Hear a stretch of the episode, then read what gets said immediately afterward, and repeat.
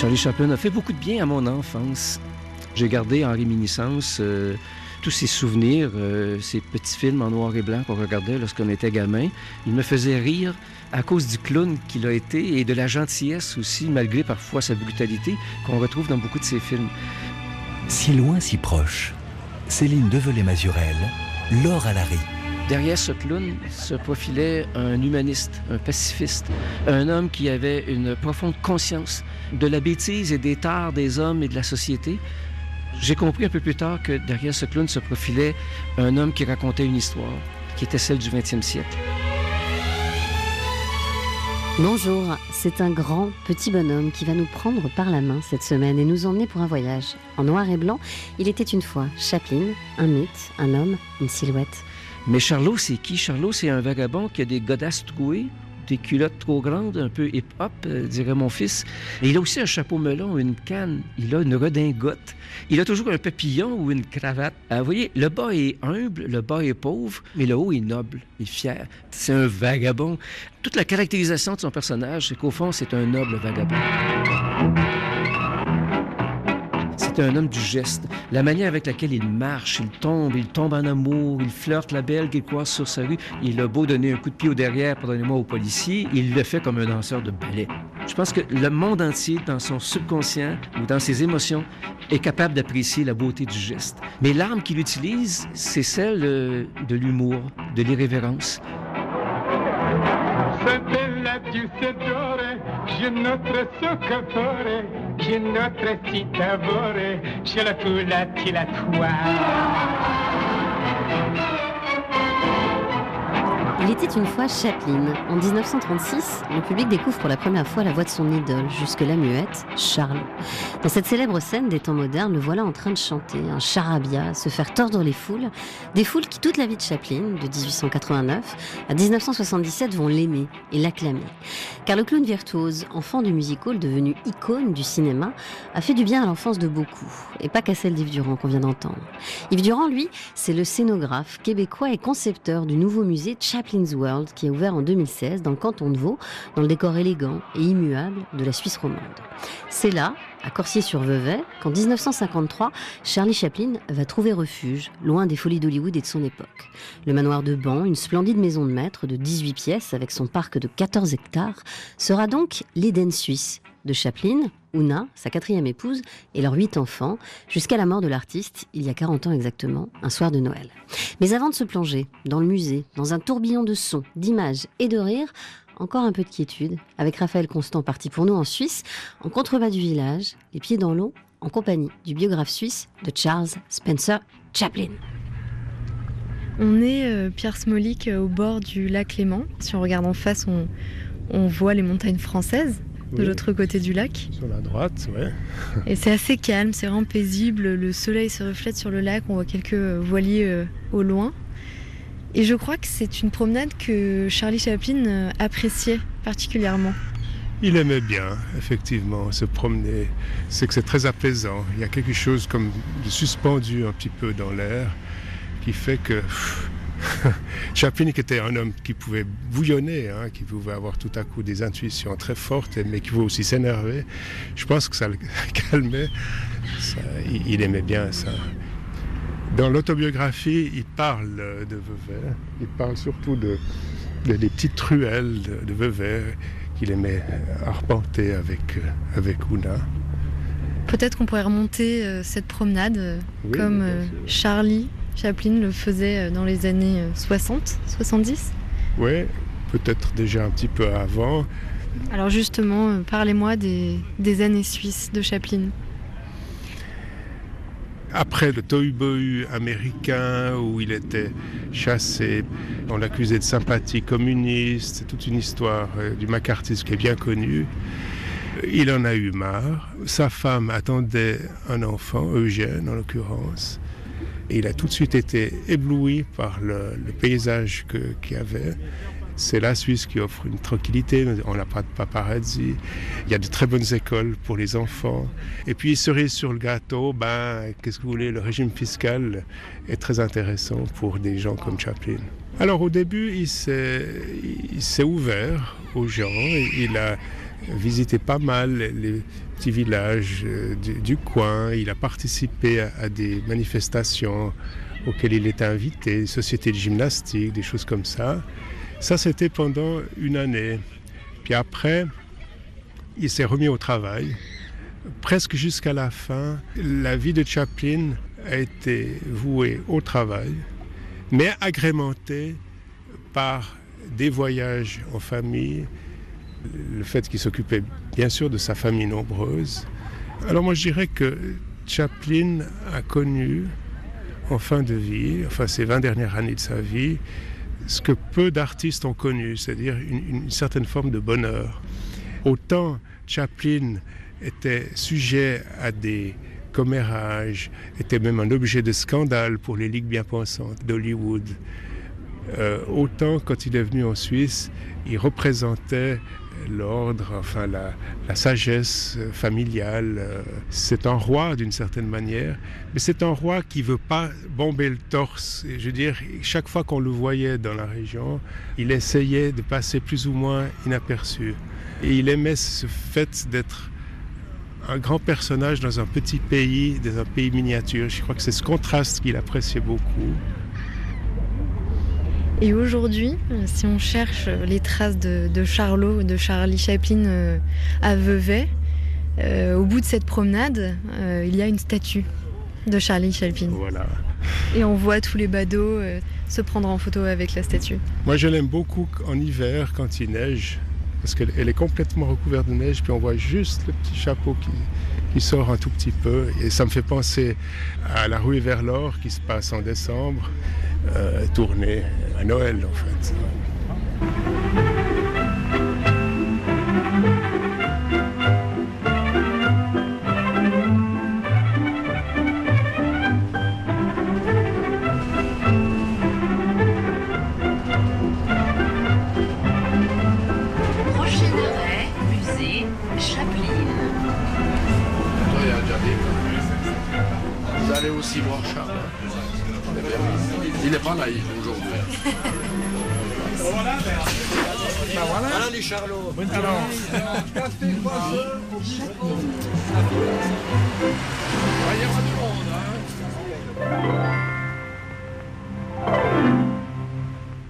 Je suis Yves Durand, je suis euh, en fait concepteur et euh, développeur du musée Chaplin's World, euh, le musée où on se retrouve aujourd'hui.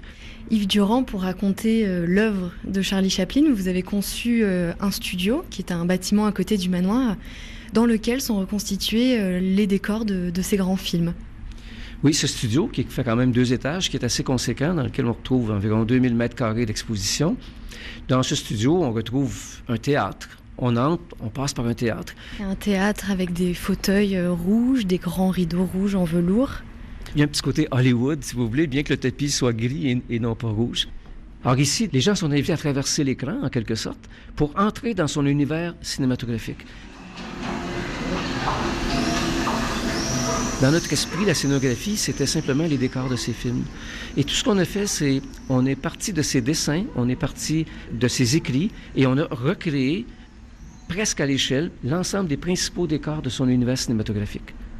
Si on suit le parcours de son œuvre, on vit à travers ses films l'évolution de tout un siècle. Il a été le miroir de la société du 20e siècle. Commençant en 1914, c'est la Première Guerre. Après, c'est The Immigrant, Ellis Island, où il parle des réfugiés euh, en 1918. Après, c'est l'entre-deux crises, la crise économique qui va lui inspirer le film Modern Times où il critique le terrorisme, la division du travail, où il prend position pour les travailleurs pour dénoncer une société qui robotisait les hommes. On est en 1932-33 et déjà, il réfléchit à cette question pour en faire un film. Il y a eu la montée de l'autoritarisme en Europe dans les années 30 qui a généré au nazisme et à la Deuxième Guerre. Ça va lui inspirer le film The Great Dictator, qui est un film extraordinaire au plan du contenu et du courage politique et sociétale. Par la suite, euh, c'est le macartisme, la guerre froide, Hiroshima, autant de thèmes que l'on retrouve dans ces films qu'il a abordés à la manière d'un humaniste. Alors on y va, on commence notre visite? Bien sûr. Alors ici, on découvre, euh, j'oserais dire en toute politesse, on découvre la folie de l'homme. Euh, on dit souvent que la folie est près du génie. et on a ici un tableau rouge et noir, un peu vif, qui nous montre toutes les statistiques associées à la réalisation de ces films. Je vous en donne juste une. Pour le film euh, The Great Dictator, euh, il a tourné 145 523 mètres de pellicule. Vous savez, c'est 140 kilomètres de pellicule pour un film qui, à la fin, donne 3 km. Euh, Charlie, c'est vrai, pouvait reprendre 60, 80, 100 fois la, même scène au grand désespoir de son équipe. Parce que vous devez savoir que Charlie Chaplin produisait ses films, les réalisait, il les jouait, il les montait aussi. Il faisait lui-même le montage de ses films. Vous allez me dire, mais que faisait-il des 142 autres kilomètres? Il les brûlait. Parce qu'il ne correspondait pas à la quintessence de ce qu'il voulait faire, de son art, du mime qu'il a mis au service et à la rencontre de la cinématographie.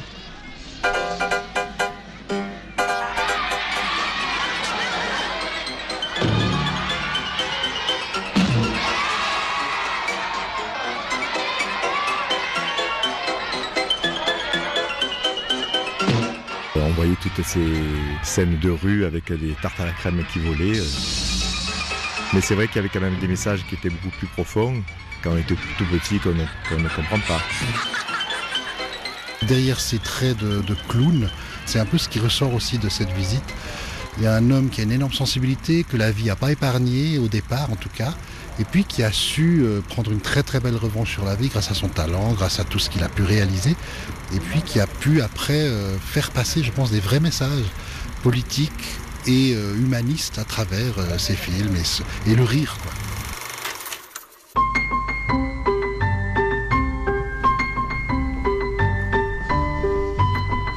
On continue notre visite On descend des escaliers pour arriver sur un plateau de, tournage. Et on descend très longtemps parce que c'est un immense bâtiment dans un espace qui fait plus ou moins 13 mètres de hauteur, euh, dans lequel on, entre littéralement dans les studios et dans le quotidien de Charlie Chaplin, le cinéaste. D'abord, on a des objets hollywoodiens, des caméras, des projecteurs, des, des, mégaphones. On a toute cette ambiance. Et on est aussi entouré euh, de décors et de personnages en cire euh, tout autour de nous. Toutes les cires ici ont un lien avec son œuvre ou sa vie.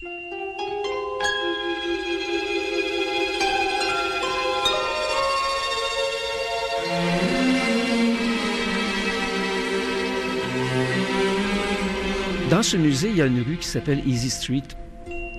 C'est la rue de son enfance dans le quartier qu'on appelle de East Lane, dans l'est de Londres, le quartier un peu plus malfamé. Il dit qu'il était entre une usine de cornichons et un abattoir. On a l'impression de rentrer sur un décor euh, de film en fait, parce qu'autour de nous euh, est recréée cette rue, il y a une épicerie.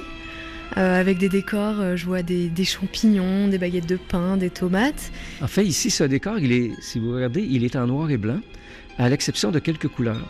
Charlie raconte dans ses mémoires mon enfance était plutôt grise et les seules véritables couleurs belles que je garde en mémoire, ce sont celles des couleurs des étals de fruits et les tickets de tramway qui traînaient par terre sur la rue.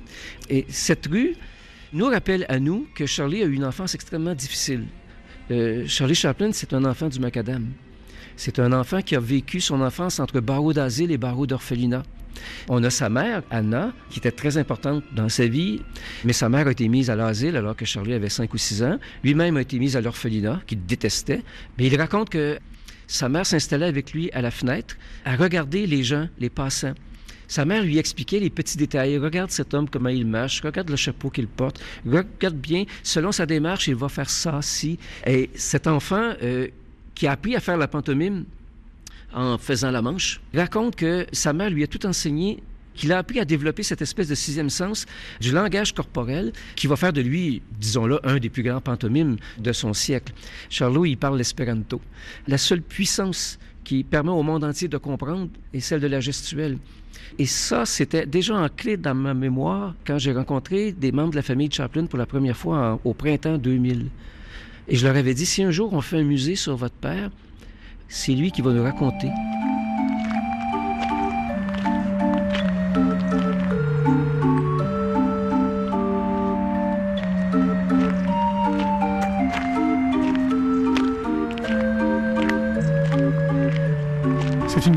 De 13 hectares, une grande maison de maître. C'était un domaine, il y avait deux jardiniers, deux cuisiniers, un chauffeur, un majordome, quand même, une petite entreprise. Et c'est un grand manoir sur trois étages euh, en pierre blanche, avec des volets euh, verts, verts d'eau. Retour sur les lieux de son enfance avec Eugène Chaplin, cinquième enfant de Charlie Chaplin et premier-né au manoir de Ban. À 64 ans, il est avec son frère Michael, un gardien dévoué de la mémoire de son père. Nous sommes à l'entrée de la grande porte. Quelques marches et on arrive dans le hall d'entrée. Devant une grande porte en bois. Là, il y a une effigie de mon père qui salue les gens. Un bonhomme de, de cire qui représente Charlie Chaplin, votre père.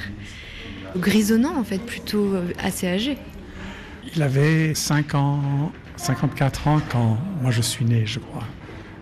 Alors, nous sommes dans le hall ici, où il y a au fond trois portes.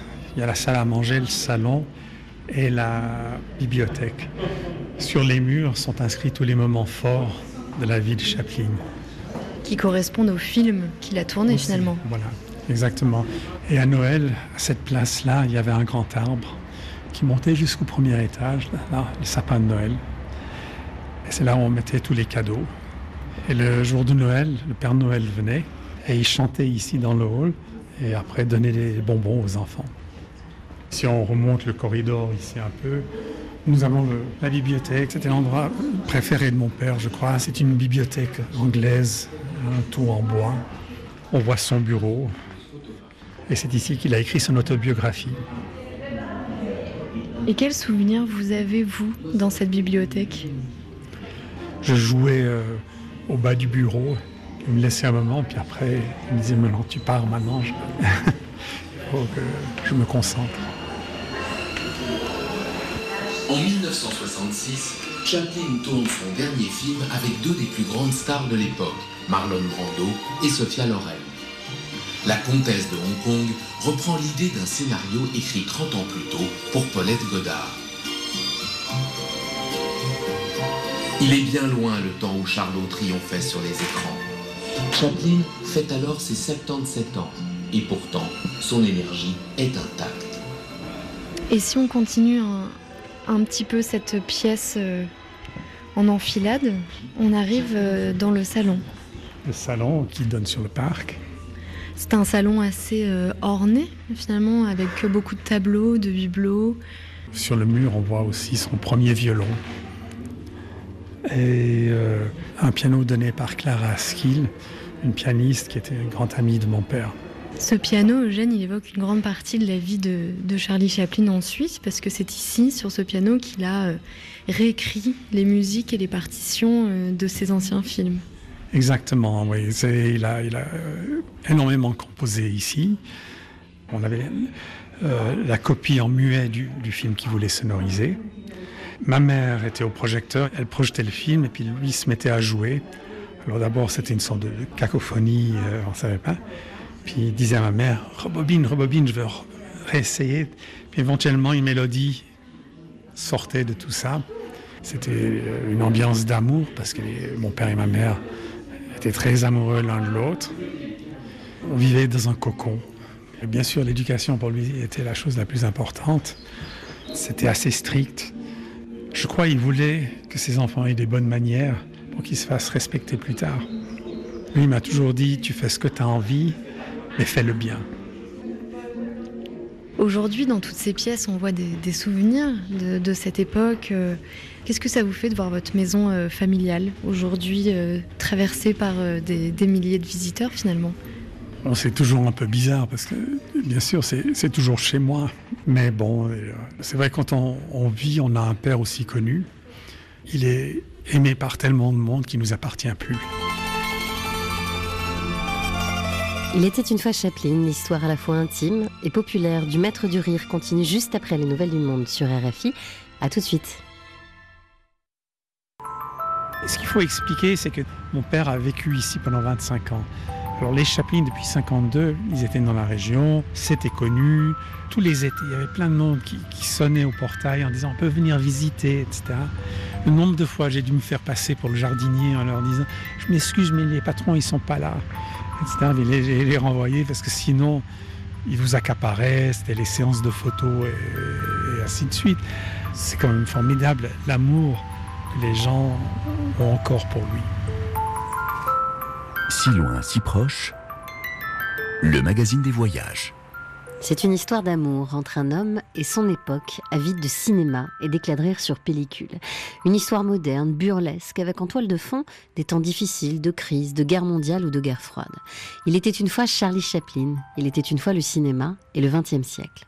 On est toujours en Suisse romande à la découverte du destin unique de cet infatigable créateur, aussi indépendant que génial, dans le musée qui lui est aujourd'hui consacré, situé dans l'ancien manoir que Charlie Chaplin a occupé jusqu'à sa mort avec sa famille comme vient nous le dire son fils Eugène. L'artiste, sans cesse en mouvement, aura sur plus de 80 films joué de ses doubles. Et en Suisse, il va enfin poser ses valises et tomber le masque. Chaplin y écrit trois scénarios, en réalise deux, met en musique ses films muets et se consacre à son autobiographie, mais aussi à sa famille. Charlie Sistovaris est le petit-fils de Charlie Chaplin et le fils de Joséphine. C'était une espèce de paradis, euh, cette maison accrochée dans les montagnes qui surplombe le, lac, euh, comme une sorte d'Olympe, euh, c'est la nage, les promenades dans les forêts, c'est printemps exubérant, tous mes cousins.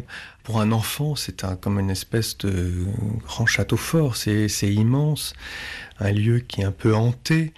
Et lui, il était euh, voilà le, centre, l'âme, de cette maison, même si euh, bon, bah, c'était quelqu'un qui était déjà très âgé, très diminué, très loin du petit vagabond, euh, du petit personnage sautillant et vif et drôle. Il était sur, il avait de la peine à marcher, il ne parlait plus.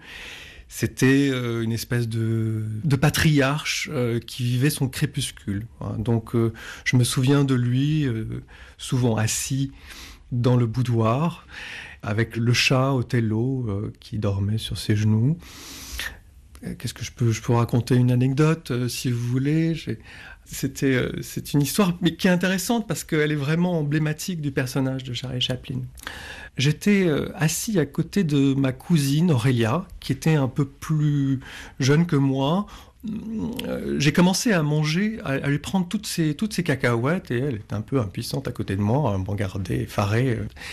Et tout d'un coup, mon grand-père, qui quand même avait un peu déjà un pied dans la tombe, ne parlait plus, euh, était incapable de marcher. Il se soulève de son fauteuil et il brandit sa canne vers moi en, me menaçant, comme une espèce de résurrection de, Charlot. Et moi, j'étais tellement impressionné que, évidemment, je me suis mis à pleurer à chaudes larmes, etc. Bon, si vous voulez, en repensant à cette histoire euh, des, années après, je dis voilà. Euh, quelqu'un qui toute sa vie avait été habité par l'idée de l'injustice euh, et de la faim aussi, parce qu'enfant il avait euh, souffert de la faim, qui n'a parlé que de ça dans toute sa filmographie, le voilà au seuil de la mort, encore indigné par la vision d'une petite injustice.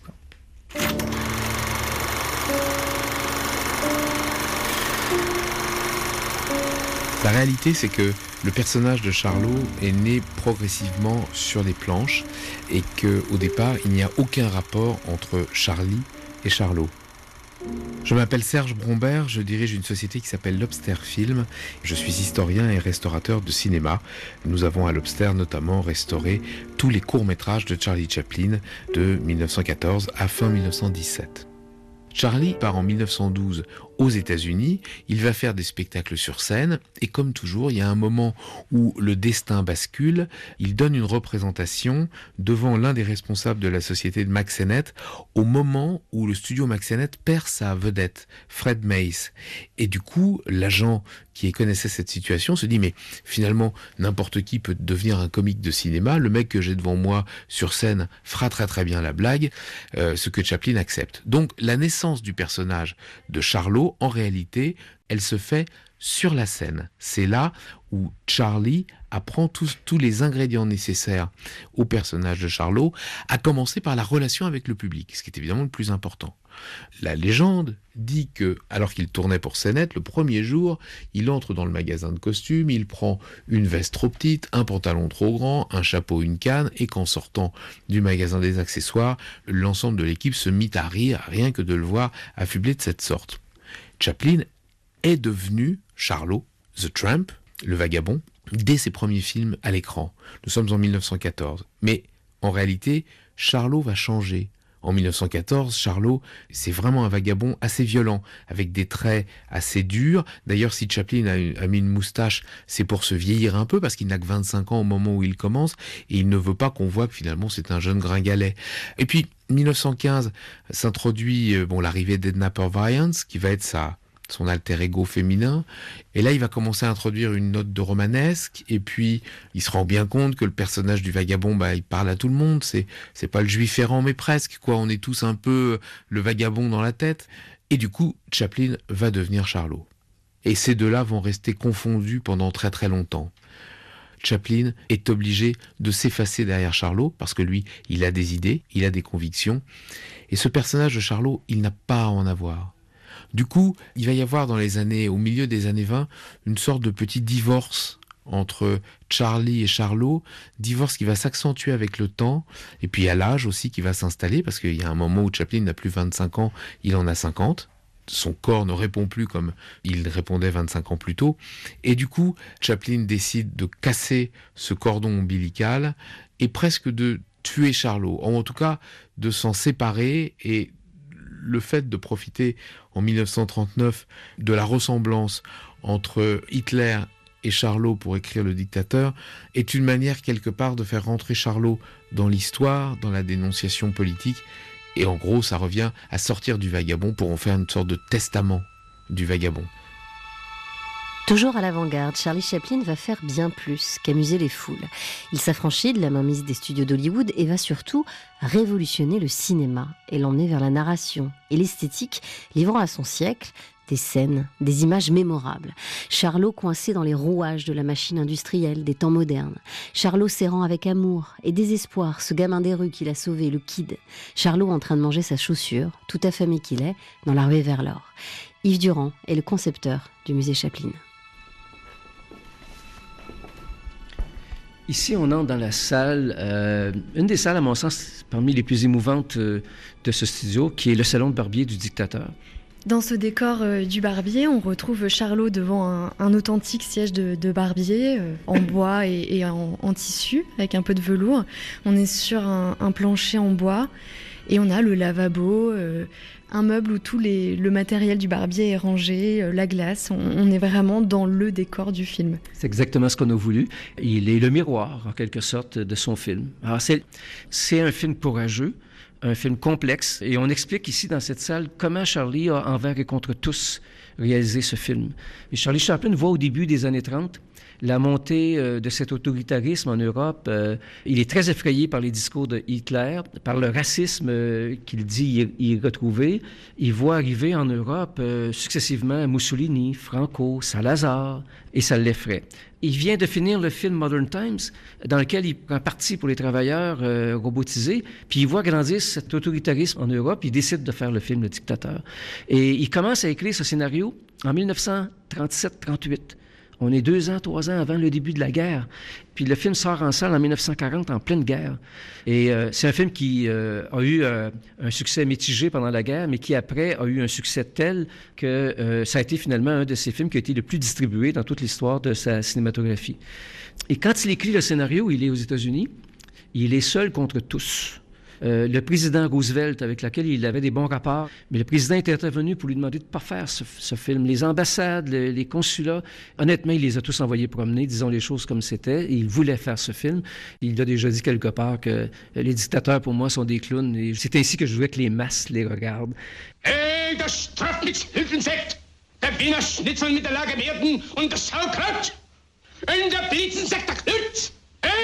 ich mit der Il a un scénario de plus de 200 pages pour ce film. Il n'avait jamais fait ça dans sa vie. Il se faisait un canevas et il recommençait constamment son scénario au fur et à mesure qu'il tournait.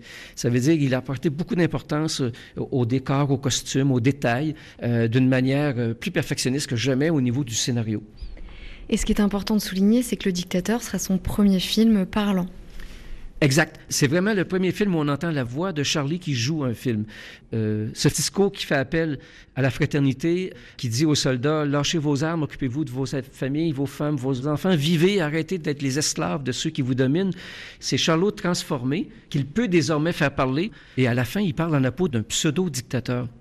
Si vous regardez cette scène dans ce film, Charlot est devenu le barbier qui est faussement pris par mégarde comme un dictateur et qui se retrouve sur une tribune en train de prononcer un discours devant des soldats. Il joue le rôle de Hitler. Il est debout et là, c'est comme si derrière le clown, derrière l'acteur, l'homme qu'il est, le citoyen du monde qu'il était et qu'il disait être, prenait tout l'espace. Et là, c'est Chaplin qui parle. Et là, il pouvait le faire parce qu'il savait que Charlot s'en allait, que Charlot ne reviendrait pas et que dorénavant, ce serait Charlie Chaplin qui parlera au monde. To free the world, to do away with national barriers, to do away with greed, with hate and intolerance. Let us fight for a world of reason, a world where science and progress will lead to all men's happiness. Soldiers, in the name of democracy, let us all unite!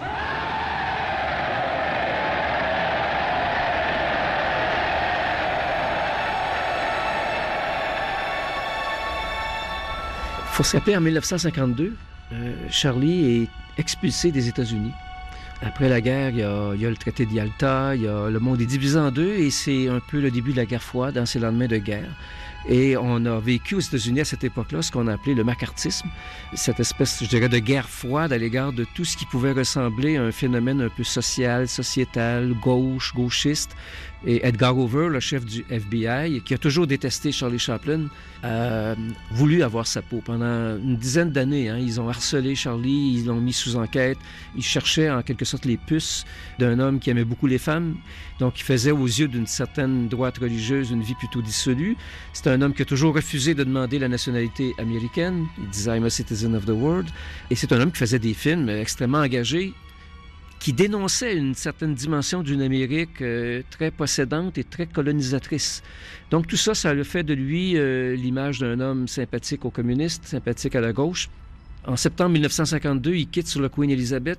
Il s'en va inaugurer le film euh, Limelight.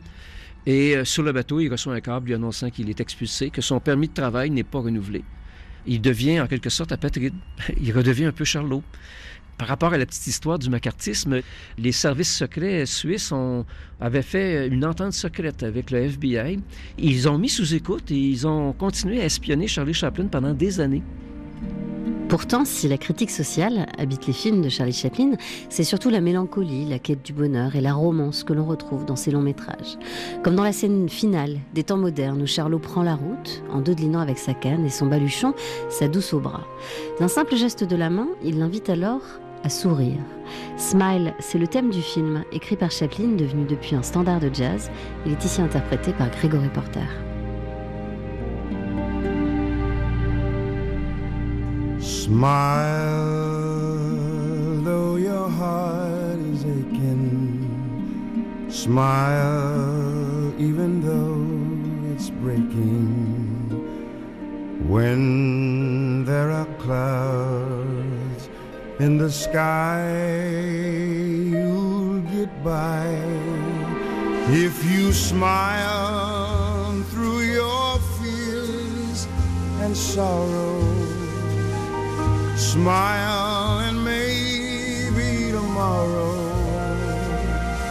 you'll see the sun come shining through for you Light up your face with gladness. Hide every trace of sadness. Although a tear may be ever so near, that's the time you must keep on trying. Smile,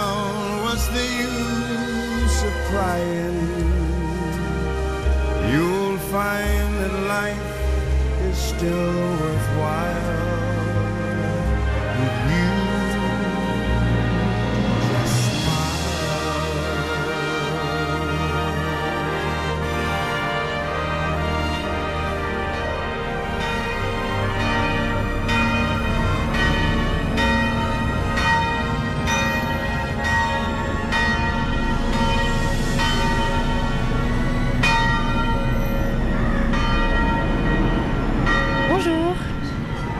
M'asseoir avec vous oui, prenez une chaise. Comment vous vous appelez Michel Voleur.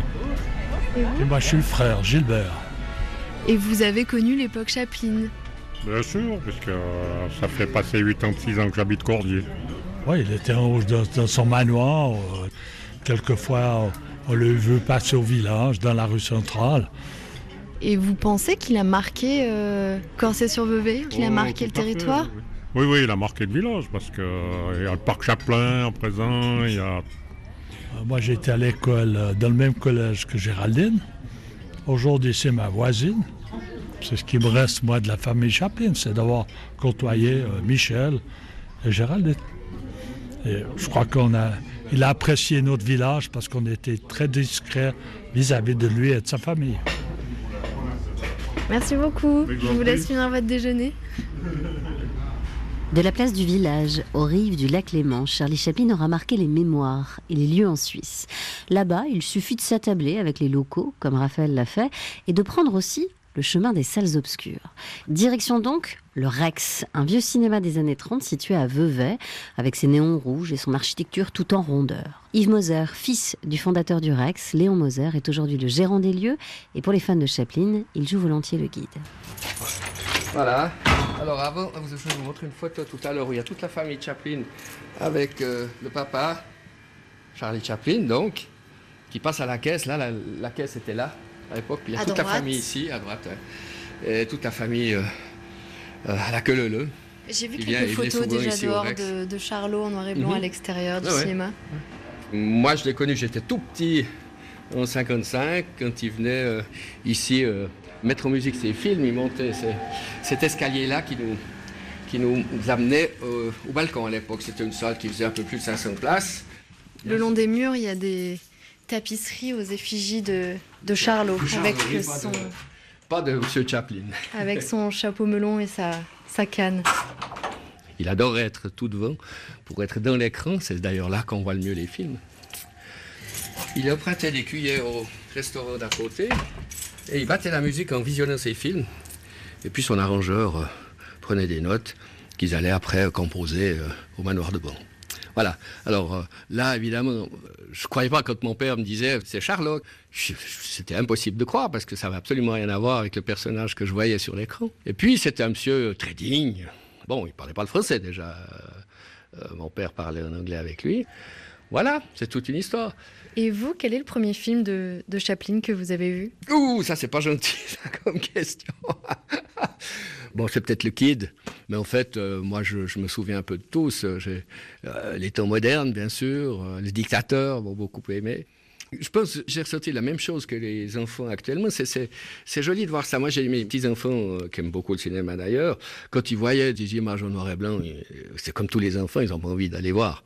Quand on les, les force un tout petit peu à regarder ça, au début, ils sont un peu interloqués, ça les embête, ils se tournent un peu sur le siège, puis tranquillement, ils, ils regardent, et puis ils, ils ont un plaisir fou à regarder ça, puis ils en redemandent. Et qu'est-ce que vous pensez qu'on va retenir de Charlie Chaplin? Mais on n'a absolument rien besoin de retenir, il est toujours vivant. Voilà. Euh, moi, j'ai souvent des. Enfin, pas souvent, mais on a de temps en temps des, télévisions, des radios, euh, ou, simplement des touristes japonais, chinois, enfin, euh, australiens, d'Afrique du Sud, n'importe où, sachant que Chaplin est là. Non, non seulement ils vont sur sa tombe, ils vont évidemment sur les quais voir la statue, mais ils viennent aussi ici. J'ai vu des gens se prosterner dans le jardin de Chaplin pour dire c'est le Graal, c'est mieux que d'aller dans une église ou dans un temple. Voilà. Que ce soit ici, que ce soit aux États-Unis, que ce soit en Chine, au Japon.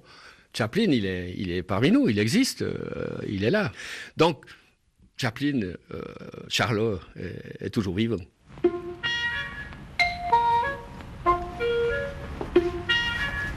Je m'appelle Heidi Baumann. Et je, je suis suisse d'origine, mais ça fait plus que 60 ans que je vis dans la région là. J'y m'y plais beaucoup. Charlie Chaplin, c'était un nom connu, mais je l'ai rencontré des fois en bateau ou bien même au cirque. Il allait toujours au cirque. Comment les gens ont réagi à, à Corsier sur Vevey quand Chaplin a emménagé ici avec sa famille? Ils étaient fiers qu'il y ait une célébrité comme ça venue dans leur village. En tout cas, moi aussi, il y a pas mal de gens qui viennent voir au musée.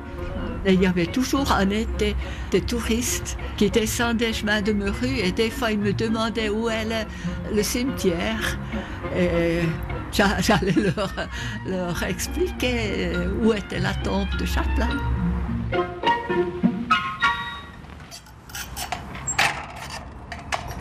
Il n'y avait aucune tombe autour. Elle était seule là au fond. On est devant la tombe de Charles Chaplin Oui. et Una Chaplin, Voilà. Qui est aujourd'hui euh, entourée de, de verdure, de fleurs, de bougies. Il y a même euh, quelqu'un qui a déposé une marguerite sur la droite euh, de la tombe. À l'époque, il n'y avait pas encore de pierre tombale, ce qui fait qu'il y avait juste une croix en bois, comme on met pour tout le monde. Et puis, euh, les maisons alentours n'étaient pas encore construites, ce qui fait que la nuit, c'était calme. Jean-Daniel Tantoret, 90 ans, ancien juge d'instruction et dernier survivant de l'affaire Chaplin. Pour vous situer un tout petit peu dans le temps, c'est le 25 décembre 1977 que Chaplin est mort à son domicile au manoir de Bain, ici dans cette commune de Corsier. Il a été inhumé ici au cimetière de Corsier le 27 décembre 1977. Et puis évidemment, son décès a amené beaucoup de commentaires un peu partout dans le monde au point de vue de la presse, la radio, etc. Ce qui fait que ça a incité euh, un requérant d'asile qui était un Polonais d'origine à tenter un coup pour se procurer de l'argent. Alors, c'est ainsi qu'il s'est associé avec un Bulgare et ces deux messieurs sont venus en fait dans la nuit du 1er au 2 mars 1978 creuser la tombe de Chaplin et emporter le cercueil avec la dépouille. Quand je suis arrivé, alerté par la police cantonale, on avait un trou béant, puis il n'y avait plus rien. Alors, Donc on avait dérobé la on dépouille de Charlie Chaplin. de cercueil. J'ai chargé la police criminelle de faire les recherches pour tenter d'identifier et de- d'arrêter les auteurs. Qu'est-ce qui s'est passé après? Eh bien, assez rapidement, un des auteurs, enfin l'auteur principal, a téléphoné à la famille Chaplin et a dit qu'ils c'était eux qui avaient pris le cercueil et ils réclamaient un million, une rançon d'un million de francs suisses. Qu'est-ce qu'a dit la famille Chaplin? Ils ont voulu Alors payer? la famille Chaplin, son avocat, lui conseillait de verser quand même quelque chose. Et à ce moment-là, même Una Chaplin a dit euh, Je refuse de payer pour un corps mort. C'est ce qui a été dit. Alors maintenant, on a eu un peu de chance, il faut de temps en temps avoir de la chance. On avait mis sous contrôle policier toutes les cabines téléphoniques de Lausanne. Ils ont pu repérer l'appel. Évidemment, l'arrestation, pour certains, a été un peu musclée, mais c'est rapidement, comme on dit vulgairement, mis à table. Et le même jour, il nous a conduits sur les lieux où ils avaient enterré euh, de nuit le cercueil. Mais entre-temps, les paysans qui ne savaient rien du tout avaient semé du maïs. Ce qui il y avait du maïs de 30 cm de hauteur. Puis il nous a dit, c'est par là, c'est par là. Mais c'était assez approximatif. Un coup de pioche a permis de trouver quelque chose qui résistait. Alors le cercueil était plein d'eau. On a ouvert. Et puis on a vu que c'était Chaplin, il n'y avait aucun doute. Il était habillé, c'était lui, quoi. On peut dire que c'est une histoire digne d'un film de Charlot, euh, Euh, cette, euh, cette anecdote. Alors, après coup, bien sûr, on peut dire que c'est digne de Charlot. Alors, ceux qui voudraient le prendre ici, il faudrait qu'ils s'arment sérieusement parce qu'on m'a dit qu'il y avait une tonne de béton par-dessus le cercueil. Alors là, ça sera difficile. Charlie nous parle de quoi? Il nous parle des injustices de ce monde. Il nous parle des plus petits de ce monde. Il dénonce euh, parfois d'une façon extrêmement primaire, puis des fois d'une manière très poétique. Le Charlot gagnait toujours contre le plus gros, puis j'imagine que l'ouvrier, le travailleur, euh, celui qui rêve d'un monde meilleur pour ses petits, devait reconnaître dans Charlot en disant Tiens, toi, tu as juste ce que tu mérites. Puis oui, bravo, Charles Charlot, tu lui as donné à, à, ce policier, à ce banquier, à ce dictateur, le pied de nez que tu lui fais, il le mérite bien. Bravo. Et je pense qu'il y a eu cette espèce d'identification et je crois qu'il y a dans la psyché de son œuvre euh, une rencontre de la psyché collective par rapport à toutes ces questions qu'on se pose sur un monde qui est souvent injuste, sur une vie qui est beaucoup plus dure que belle et dont lui se faisait l'évocation. Et je pense que c'est ça qui fait qu'on en parle encore. Il était une fois Chaplin, l'histoire continue et on n'est pas prêt de voir s'afficher un jour, comme dans les vieux films de Charlot, le carton de fin The End. Il faut dire, l'héritage que l'artiste laisse derrière lui est immense, près de 200 000 archives, sans parler de ses 82 films. L'homme, hyper populaire, a toujours fait recette. Il était d'ailleurs l'artiste le mieux payé au monde. Et aujourd'hui, le musée qui lui est consacré en Suisse ne désemplit pas. Il a reçu 300 000 visiteurs en seulement un an. Le musée et ses exploitants pensent aussi à décliner d'autres expositions itinérantes à travers le monde, voire d'autres musées peut-être. Après Disney, Chaplin, qui sait? C'est loin si proche a été concocté par Laura Larry, Raphaël Constant et Céline Develay-Mazurel et réalisé cette semaine grâce au concours de l'IRIA et du canton de Vaud. À la semaine prochaine.